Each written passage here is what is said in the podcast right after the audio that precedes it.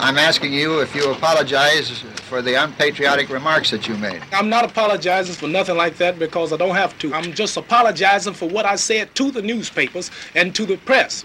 Mr. Clay, when Muhammad you, Ali, sir.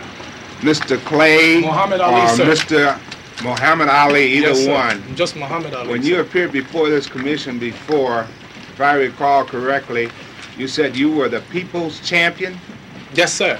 Do you think that you're acting like a people's champion? Yes, sir.